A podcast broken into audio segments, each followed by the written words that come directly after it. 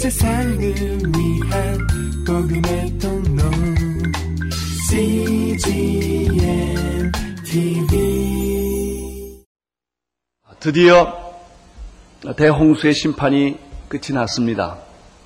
노아와 그 가족들과 방주 안에 있었던 모든 짐승들과 모든 새들과 모든 동물들이 다 밖으로 나오게 되었습니다. 얼마나 기뻤을까요? 방주는 꼭 필요한 도피처였지만 오래 살만한 곳은 아닙니다. 방주에서 나와야 합니다. 나는 여러분의 마음의 방주에서도 나올 수 있게 되기를 바랍니다. 방주는 피해가는 도피처이지만 동시에 나와야 하는 곳입니다. 그러나 노아와 그 가족들이 방주에서 나와서 땅을 발에 딛는 순간 그들이 목격했던 현실은 어떤 것이었을까요? 참혹한 폐허였다고 하는 사실입니다. 생각해 보십시오. 지구상에 존재한 모든 것이 무려 1년 동안 물에 잠겼으니 남은 것이 무엇이 있었겠습니까? 여러분, 물에 1년 동안 잠겼으니 쓸만한 것이 무엇이 있겠습니까? 기막힌 참담한 환경 밖에는 아무것도 없었을 것입니다. 대홍수의 심판이라고 하는 것은 이렇게 무섭고 엄청난 것이라는 사실을 노아는 깨닫기 시작을 했습니다. 방주 안에 있었을 때 미처 느끼고 깨닫지 못했던 아마 굉장한 폐허였을 것이다라고 생각은 했겠지만 이렇게 폐허가 깊을 줄 몰랐던 것이죠. 죄를 지을 때는 죄의 무거운 고통이 무엇인지를 모릅니다. 죄를 지을 때는 짓고 나면 그때부터 깨닫게 됩니다. 심판이라고 하는 것은 심판이 오기 전까지도 모릅니다. 심판에 부딪히면 실감을 합니다. IMF 경제 위기가 이렇게 참혹할 줄을 아무도 몰랐습니다. 시간이 지나니까 느끼기 시작을 하는 것입니다. 이러한 기막힌 절망과 폐허 속에서 노아가 생각하는 것은 무엇일까요? 하나님입니다. 그래서 노아는 재단을 쌓고 정결한 짐승을 잡아 번제로 하나님을 하나님께 드리는 그런 예배를 드립니다. 그렇습니다. 사람이 캄캄한 절망을 경험할 때 바라보게 되는 것은 하나님입니다. 사방으로 우겨 싸움을 당하고 더 이상 나갈 길을 잃어버렸을 때 인간은 하나님께 드디어 눈을 뜨게 되는 것입니다. 그렇습니다. 보통 때도 교회를 나오십니다. 여러분 하나님 안 믿는 거 아닙니다. 그러나 보통 때 교회 나오던 것과 여러분이 어떤 절대 절명의 위기 속에서 죽음을 경험하고 나서 교회 나온 것과는 다릅니다. 남자들은 군대를 대충 갑니다만은 군대 가서 들어가는 날 첫날부터 기합을 받고 정신없이 뺑뺑 돌리고 겁을 먹고 아주 파죽음이 되던 첫 주일날 예수 믿는 놈들 나와 그래가지고 일렬로 딱 세워서 이제 교회를 보냅니다. 교회를 어, 투복투복 할때 교회만 봐도 눈물이 납니다. 뭐 설교 들을 거 없어요. 그냥 교회 바, 들어가서 의자에 딱딱한 의자에 앉은 순간부터 예수 잘못 믿었던 거 다 회개하고 어, 그냥 감격의 예배를 드리기 시작하는데 아무리 설교 잘못해도 그때는 은혜 돼 있어요. 왜 그럴까요? 내 상황이 절박하기 때문에 그런 것입니다. 노아는 기막힌 그 폐허, 그가 발견한 세상은 참혹한 현실이었어. 남는 것은 하나도 없는, 아무것도 없는 그런 절망 속에서 그는 하나님께 재단을 쌓게 되었는데 그가 쌓는 재단은 진실한 것이었을 것이다. 농담이 아니었을 것이다. 그건 지금 우리가 교회 적당히 나와도 되고 안 나와도 되는 그런 예배가 아니고 내가 하나님 앞에 나오지 않으면 죽을 것만 같은 그런 간절한 예배요. 전심으로 드리는 예배였을 것입니다. 하나님의 도움과 간섭 없이는 한순간도 살 수 없다는 사실을 깨닫고 드리는 예배는 보통 예배와는 다른 것입니다.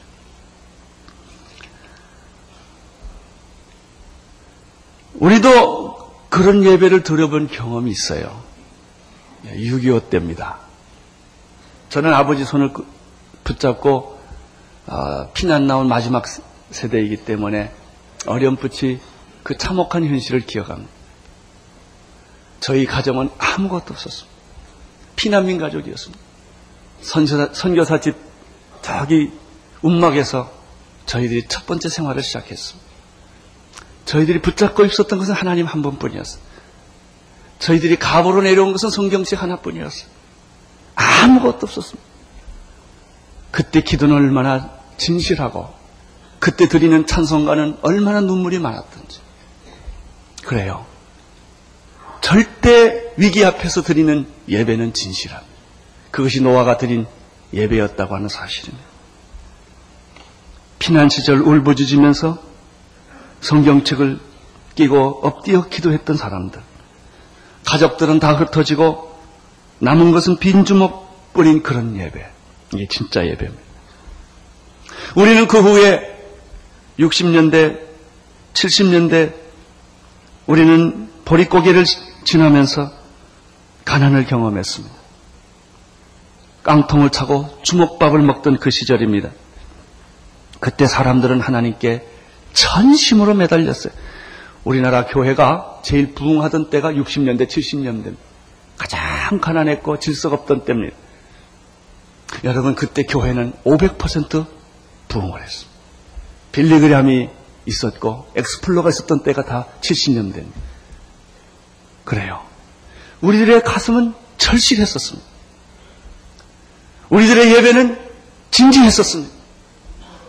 그러나 80년대를 거치면서 올림픽을 치르며 나라가 부강해졌을 때 사람들은 그 진실한 예배가 다 없어졌습니다.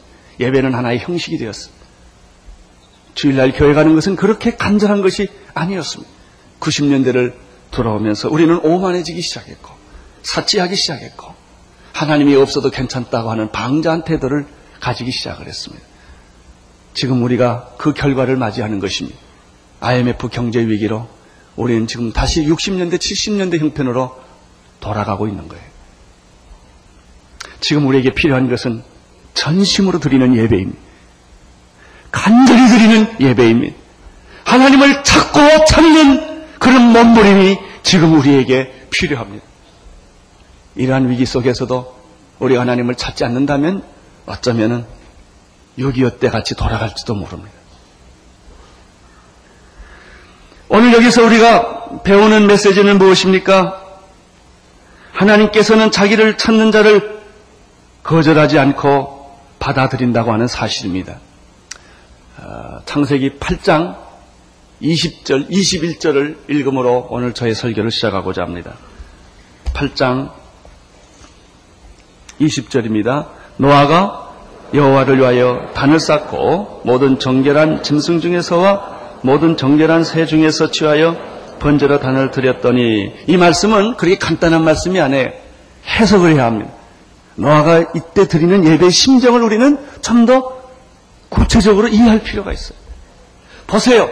아무것도 없는 철저한 폐허 속에서 그가 하나님 붙들고 하나님 이 폐허 속에서 날 살려주셨으니 감사합니다. 그 다음에 뭐, 노아는 이런 기도를 했을 거예요. 나 어떻게 살아야 합니까? 아무것도 없습니다. 생존한 사람은 우리 가족뿐인데 이제 어떻게 살아가야 합니까? 이런 기도를 그가 드리면서 이 예배를 드렸을 거예요. 21절 보십시오. 21절. 시작. 그 중심에 이르시되 내가 다시는 사람으로 인하여 땅을 저주하지 아니하리니 이는 사람의 마음에 계획하는 바가 어려서부터 악함이라 내가 전에 행한 것 같이 모든 생물을 멸하지 아니하리라. 여러분 모세는 이 노아는 이렇게 간절히 하나님 앞에 재단을 쌓았을 때 하나님이 오신 거예요. 할렐루야. 그의 예배를, 그의 기도를, 그의 간절한 제사를 하나님이 흠명하셨다. 하나님이 기쁘시게 받으셨다. 여러분 예배는 하나님의 마음을 바꾸게 해요. 그래서 보십시오. 그 중심에 이르시되 내가 다시는 사람으로 인하여 양 땅을 저주하지 아니하고 사람을 심판하지 않겠다. 하나님의 마음을 바꾸세요. 예배는 하나님의 마음을 바꾸게 합니다. 간절히 드리는 예배는 여러분의 운명을 바꾸게 합니다. 와서 적당히 졸다 들어가는 예배는 여러분의 인생을 바꾸지 못할 것입니다. 하나님의 마음을 바꾸지도 못하게 할 것입니다. 그러나 생명을 걸고 드리는 예배, 진심으로 드리는 예배는 하나님의 마음을 바꾸게 합니다. 내가 너를 저주하지 않고 축복해 주겠다. 다시는 심판하지 않겠다. 라는 축복으로 변하는 것입니다. 나는 오늘 여러분이 드리는 이 예배가 하나님의 마음을 움직이는 예배가 되기를 원하며 여러분의 인생의 미래를 바꾸는 그런 축복의 예배가 되기를 축원합니다. 하나님은 노아와 그 가족들을 축복해 주시기를 원하셨습니다. 그 예배 때문입니다. 그 제사 때문이었습니다. 9장 1절을 보십시오. 9장 1절 시작.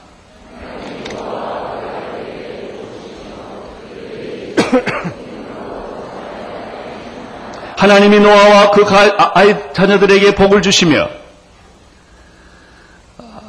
그들에게 이르시되 생육하고 번성하여 땅에 충만하라 이렇게 말씀하십니다.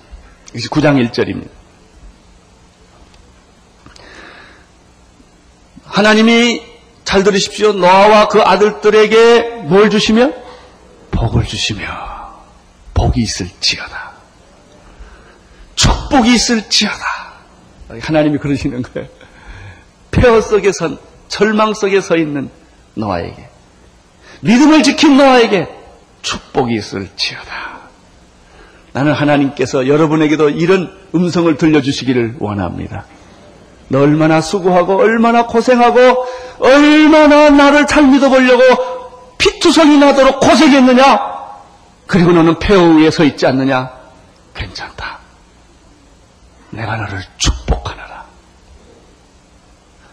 하나님이 노아에게 주신 축복은 어떤 것이었습니까? 그 다음 말씀이에요.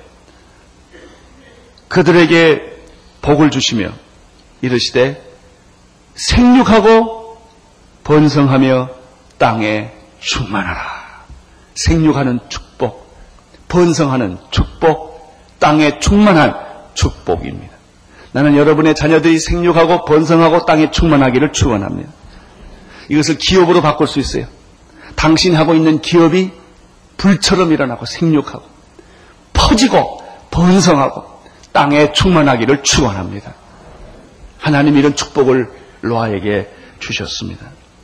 그런데 이 축복은 처음이 아닙니다. 사실 창세기 1장 22절과 28절에 보면은 하나님이 천지 창조하실 때 땅을 다 만드시고 풀을 다 만드시고 그 다음에 짐승을 만들었습니다. 하늘의 새와 바다의 고기와 이런 걸 만드실 때도 그들에게 복을 주시며 생육하고 번성하고 땅에 충만하다 그랬습니다. 마지막 날 하나님은 육지에 있는 모든 육축들과 가축들을 다 만드시고 마지막으로 사람을 만드셨습니다. 사람을 만드시고 난 다음에 하나님이 하신 말씀은 그들에게 복을 주시며 생육하고 번성하고 땅에 충만하라 그리고 땅을 정복하라 라는 축복을 하여 주십니다. 여러분 하나님의 축복은 무엇입니까? 복을 주시며 생육하고 번성하고 땅에 충만하라는 원리입니다. 오늘 그 축복이 나는 여러분에게도 다시 정말 임하기를 바랍니다. 그러면 창세기 주었던 그 축복을 노아 홍수가 지난 다음에 하나님이 다시 주시는 이유는 무엇일까요? 그것은 내가 너를 잊지 않았고 버리지 않았다라는 뜻입니다. 내 약속은 유효하다. 내가 너에게 처음 줬던 약속은 인간이 죄를 지어 심판을 받았지만 축복은 계속된다. 나는 내가 한 약속은 신실하다. 내가 한 약속은 변함이 없다 라는 말입니다. 사랑하는 성도 여러분, 변하는 것은 인간이 변하지 하나님은 변한 일이 없습니다. 하나님이 여러분에게 주시는 축복은 변하지 않습니다. 약속은 변하지 않는 것을 믿으시기를 바랍니다. 최초의 아담과 이브에게 주었던 약속은 계속된다. 얼마나 놀라운 일입니까? 그 사실을 확인했을 때 얼마나 우리에게 용기와 격려와 그리고 축복이 되겠습니까? 아, 그런데 그러면 노아 창조 때 주었던 축복과 노아가 받은 이 축복은 말은 똑같은데 어떤 차이가 있는가? 2절을 보면 약간 그 축복이 수상하다는 사실을 우리는 알게 됩니다. 2절입니다. 2절. 시작. 땅의 모든 짐승과 공중의 모든 새와 땅에 기는 모든 것과 바다의 모든 고기가 너희를 두려워하며 무서워할 수, 못, 이들은 너희 손에 붙이었습니다. 창조 당시에는 2절이 필요가 없었습니다. 인간과 짐승들 사이에 갈등이 없습니다. 그러나 노아 홍수 이후에는 갈등이 생겼습니다. 그래서 하나님께서는 모든 짐승들과 바다의 고기와 새들에게 인간을 공격하지 못하도록 보호장치를 한 거예요. 사실은 그런 보호장치가 필요 없어요. 태초에는 동물과 인간이 완전히 하나였어요. 서로 죽이고 물고 싸우고 먹는 게 없었어요. 하나님과 인간은 갈등이 없었어요. 하나님과 인간은 동행하며 교제하며 아름다운 삶을 살고 있었지만 죄가 들어온 이후로부터는 하나님과 인간 사이에는 거리감이 생긴 거예요. 두려움과 무서움을 갖게 된 것이죠.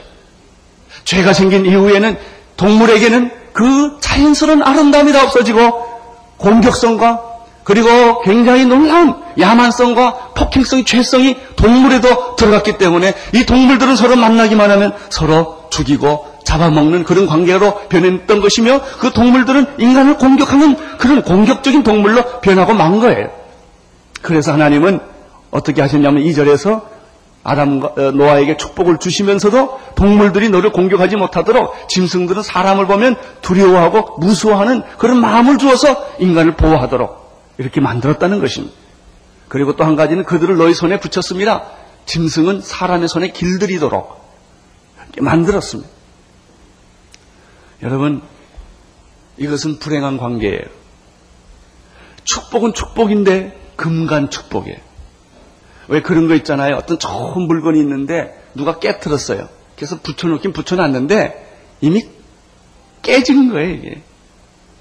여러분 창세기에 나오는 생육하고 번성하고 땅에 충만하라 내가 너에게 복을 주겠다는 것은 오리지널 축복이에요. 진짜 축복이에요. 그러나 그 축복은 계속되지만은 노아가 받은 축복은 금이 간 축복이에요. 뭐가 부자연스러운 거예요. 그래서 하나님께서 동물들에게 공격성을 막아주시고 사람들 손에 동물이 길들이게 함으로써 하나님의 그 축복이 유지되도록 만든 것이죠. 이것은 무엇을 의미합니까? 노아의 축복은 완전한 축복이 아니었다는 것이죠. 축복은 계속되고 있습니다. 약속은 계속되고 있습니다. 하나님은 신실하십니다. 여러분 그러나 그러면 이런 축복이 천지 창조 때 하나님이 에덴과 동, 에덴 동산에서 주었던 그 축복은 언제 완성이 되는 것입니까? 노아 때 완성되는 것이 아니라 먼 훗날 하나님의 아들 예수 그리스도께서 이 세상에 오셔서 인류의 모든 죄를 지시고 십자가에 못 박혀 죽으셨을 때 그를 통하여 메시아를 통하여 약속된 그 메시아를 통하여 이 완전한 축복이 회복된다고 하는 사실입니다. 우리가 바라봐야 할 것은 노아의 축복이 아니라 노아도 바라보았던 예수 그리스도 안에 있는 참된 축복입니다. 그리고 주님이 어느 날 다시 재림하여서 우리에게 완전히 이루어질 그러한 축복입니다. 이사야서는 11장에서 그러한 메시아를 대망하면서 메시아가 오시면 이루어질 그 나라에 대해서 11장 6절 8절에서 이렇게 묘사하고 있습니다. 그때 여러분 제가 읽을 때 상상을 하십시오. 상상을. 그때 이리가 어린 양과 함께 거하며 표범이 어린 염소와 함께 누우며 송아지가 어린 사자, 어, 송아지와 어린 사자와 살찐 짐승이 함께 있어 어린 아이에게 끌리며 암소와 곰이 함께 먹으며 그것들의 새끼가 함께 엎드리며 사자가 소처럼 풀을 먹을 것이며 젖 먹는 아이가 독사의 굴에 손을 넣으리라. 이게 진짜입니다. 그러나 오늘 9장 2절에 나오는 축복은 부자연스러운 관계입니다. 인간이 동물 인간을 공격을 못할 뿐이고 인간은 동물을 길들일 뿐이지 이런 관계는 아니라고 하는 것입니다.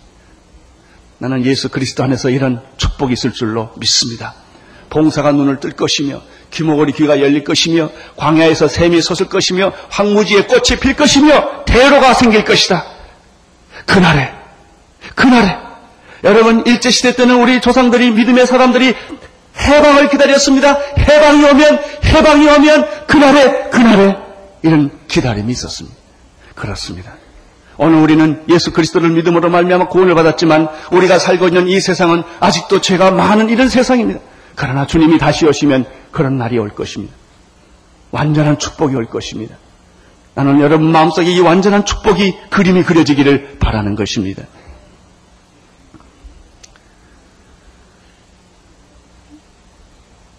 이것은 하나님께서 우리에게 예비하신 축복입니다. 그날에.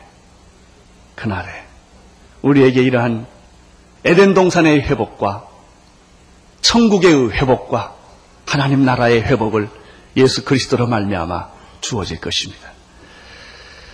3절과 4절을 보시겠습니다. 3절과 4절. 시작. 무릇 산 동물은 너희의 식물이 될지라 채소같이 내가 이것을 다 너희에게 주노라 그러나 고기를 그 생명되는 빛에 먹지 말 것이니라. 홍수 위에 하나님 홍수 이후에 하나님은 축복을 주셨습니다. 내가 너에게 복을 줄 것이다. 생육하고 번성하고 땅에 충만하라. 동물들이 너를 공격하지 못하게 해줄 것이다. 짐승이 너를 잡아먹지 못하게 만들어 줄 것이다. 너는 동물들을 길들이게 될 것이다. 이렇게 함으로써 노아와 그 가족들이 살 수 있도록 길을 열어 주신 것입니다. 두 번째는 하나님께서 노아와 그 가족들에게 음식을 주셨습니다. 옛날에 음식을 먹지 않은 건 아니었습니다. 그러나 새로운 음식을 주셨는데 3절에 보니까 그것이 육식동물이었습니다. 노아 홍수 이전에는 육식이 허락되지 않았습니다. 이게 특이한 것입니다. 고기 먹어도 된다 하는 것입니다. 이 말에 무슨 의미가 있는 것일까? 왜 하나님께서 무릇 산 동물을 너희 식물이 되게 해줄 것이다 라고 왜 이 말을 하셨을까 하는 것입니다. 그냥 동물을 잡아 먹으면 됐지. 여러분, 우리는 창세기로 다시 돌아가야 합니다. 하나님 인간을 창조해 주셨을 때, 동물을 만드셨을 때, 동물이나 인간이 먹어야 할 음식은 어떤 것일까? 1장 29절과 1장 30절에 그 인간이 최초에 먹는 음식에 대한 설명이 나옵니다. 1장 29절을 같이 읽겠습니다. 시작. 하나님이 가라사대 내가 온 지면에 씨 맺는 모든 채소와 씨 가 진 열매 맺는 모든 나무를 너희에게 주노니 너희 식물이 되리라. 그렇습니다. 하나님이 최초로 준 식물은 씨 맺는 모든 채소와 열매 맺는 모든 나무를 가지고 인간의 음식을 먹, 되도록 만들어 주신 것입니다. 30절을 보십시오. 또 땅의 모든 짐승과 공중의 모든 새와 생명이 있어 땅에 기는 모든 것에게는 내가 모든 푸른 풀을 식물로 주노라 하시니 그대로 되니라. 사람에게도 채소와 열매 맺는 나무를 주었고 동물들에게도 푸른 풀을 주어서 먹도록 했습니다. 여기서 조심할 것은 사, 사람이나 동물은 동물을 먹지 않게 되어 있다는 것입니다. 동물을 먹으려면 어떻게 됩니까? 동물을 죽여야 합니다. 살인이 없었기 때문입니다. 죄가 없는 것에는 죽음이 없습니다. 죄가 없는 것에는 살인이 없습니다. 그래서 인간의 최초의 음식은 풀, 채소, 열매 맺는 나무를 가지고 인간이 풍성하게 완벽한 건강을 가지고 살 수 있도록 만든 것이죠. 사람의 본래 음식은 육식이 아닙니다. 채식입니다. 채식을 통해서 건강하도록 하나님이 만드셨습니다. 지금도 인간에게 필요한, 암에 필요한, 모든 인간에게 필요한 가장 결정적인 중요한 모든 음식은 다 풀에 있습니다. 그래서 채식 연구가 많고, 어, 지금도 풀을 그렇게 많이 먹는 이유가 거기에 있는 것입니다. 육식을 먹으면 먹을수록 인간에게 해롭다는 것이 우리는 많이 알려져 있죠. 안 먹을 수는 없지만 육식은 그렇게 자연스러운 식품이 아닙니다. 왜냐하면 동물을 죽여서 먹는 것이기 때문에 피를 흘려서 먹는 것이기 때문에 그렇게 처음부터 육식이 있었던 것은 아닙니다. 그러나 오늘 9장 2절에 보면은 홍수 이후에 하나님은 인간에게 제한적으로 육식을 허락해 주고 있다는 사실을 알게 됩니다. 그래서 고기 먹는 것 때문에 너무 죄책감을 느끼지 말고 그것도 열심히 잡수시기를 바랍니다. 왜 하나님께서 육식을 이렇게 제한적으로 허락을 해 주셨을까? 이 3절, 4절 문맥을 보면 우리는 쉽게 이해할 수가 있어요. 다시 한번 3절을 보겠습니다. 물어 산 동물은 너희의 식물이 될지라라는 말은 되, 는 걸 내가 허락하겠다 그런 뜻입니다. 될지라 채소 같이 원래 음식은 채소라는 거예요. 채소를 먼저 너희들 주시고 그랬는데 죄를 짓고 인간이 심판 이후에는 내가 할 수 없이 육식도 허락할 수밖에 없게 되었다. 라고 하는 것은 마치 동물과 인간은 자연스러운 관계인데 죄를 지음으로 말미암아 동물이 인간을 공격하기 때문에 인간에게 동물이 자연스러운 관계가 아니라 두려워하고 무서워하는 관계를 만들어 주므로 인간을 보호하겠다는 말과 문맥을 같이 합니다.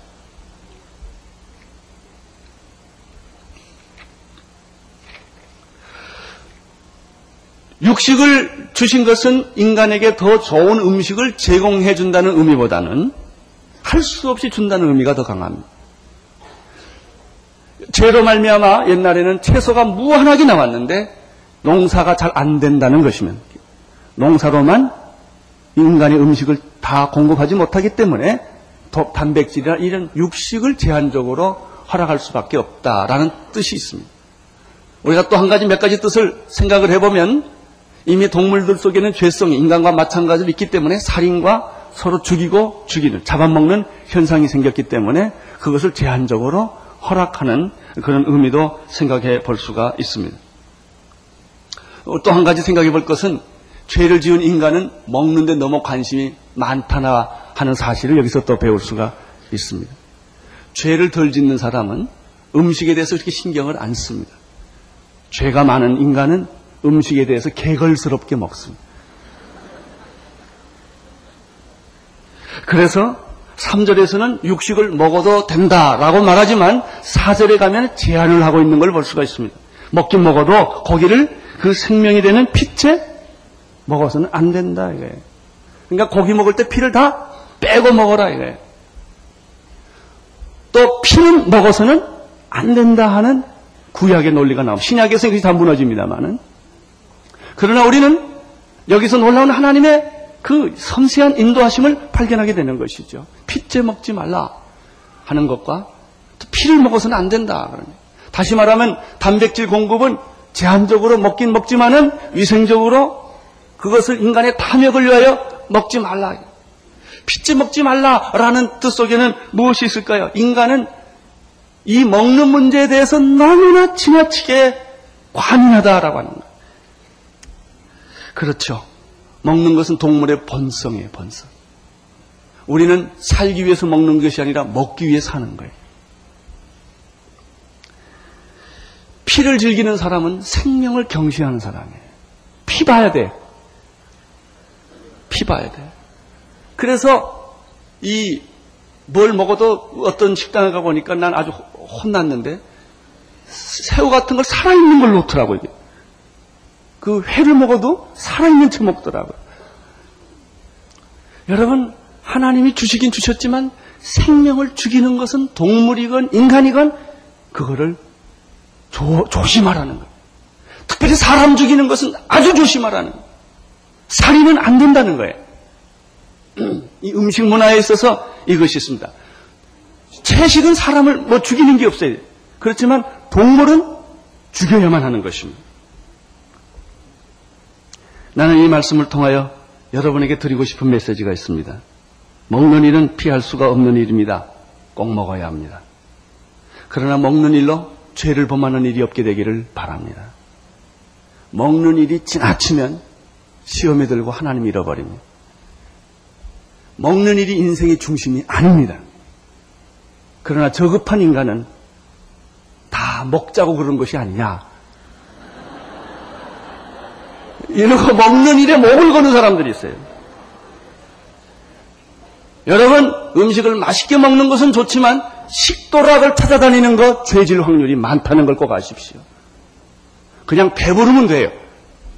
일하기 위한 에너지가 있으면 되는 것이지 그 이 혀의 감각을 맞추기 위해서 먹다 보면 로마의 대 그 로마의 사건으로 돌아가는 것입니다. 로마가 얼마나 부패했냐면요.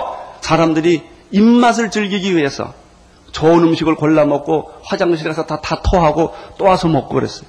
입맛 즐기기 위해서. 이건 죄입니다. 여러분 검소하게 음식을 잡수세요. 돈이 있어서 많이 먹을 수 있고 화려하게 먹을 수 있어도 음식은 검소하게 먹어야 돼. 이게 성경적인 철학입니다. 일하기 위하여 먹는 거예요. 음식을 즐기기 위해서 먹는 거는 성경적이지 않습니다. 건강을 위해서 식물이 필요한 것 뿐이지 식물을 위해서 인간이 존재하지 않습니다. 너무 먹는데 시간 들이지 마세요. 어떤 사람은 막한 시간, 두 시간 차 끌고 가서 먹어요. 그 시간에 성경 공부하시기를 축원합니다. 먹는 것 쫓아다니면 하나님 잃어버려요. 어떤 사람 먹는 것 쫓아가다가 주일날 예배도 잊어버리는 사람이 있어요. 그래도 이렇게 말합니다. 다 먹는 재미가 아닙니까? 나는 그런 사람에게 이렇게 대답하고 싶습니다. 오직 하면 먹는 재미밖에 없습니까? 인생이 오죽하면 먹는 재미의 인생을 삽니까? 안 먹어도 재밌는 일이 얼마나 많습니까? 굶어도 재밌는 일이 얼마나 많습니까? 내가 음식을 검소하게 먹어도 내 인생을 풍성하게 할 만한 영적인 것이 얼마나 많습니까? 너무 음식에 신경 쓰지 마십시오. 먹고 건강을 유지할 수 있으면 되는 것입니다. 우리는 예수님의 말씀을 기억해야 할 것입니다. 요한복음 6장 31절에서 33절에 보면은 이런 말씀이 있습니다. 그러므로 염려하여 이르기를 무엇을 먹을까? 무엇을 마실까? 무엇을 입을까? 염려하지 말라. 오늘 요새 세상에 나가보세요. 식당이 제일 많고요. 두 번째 많은 게 쇼핑, 옷, 옷, 옷이에요. 옷. 옷이 많고. 그리고 잠자는 거 이게 중요해요. 그게 인생의 전부예요. 좀잘 살아보자는 얘기가 뭐예요? 잘 먹어보자는 얘기 아닙니까? 더큰 집에 살자는 얘기 아니에요. 남이 입지 않는 옷 좀 입어보자는 거 아닙니까? 그 인생이 목적이 아니에요. 무엇을 먹을까? 무엇을 마실까? 무엇을 입을까? 염려하지 말라. 저는 수도사들을 참 부러웠게 생각합니다.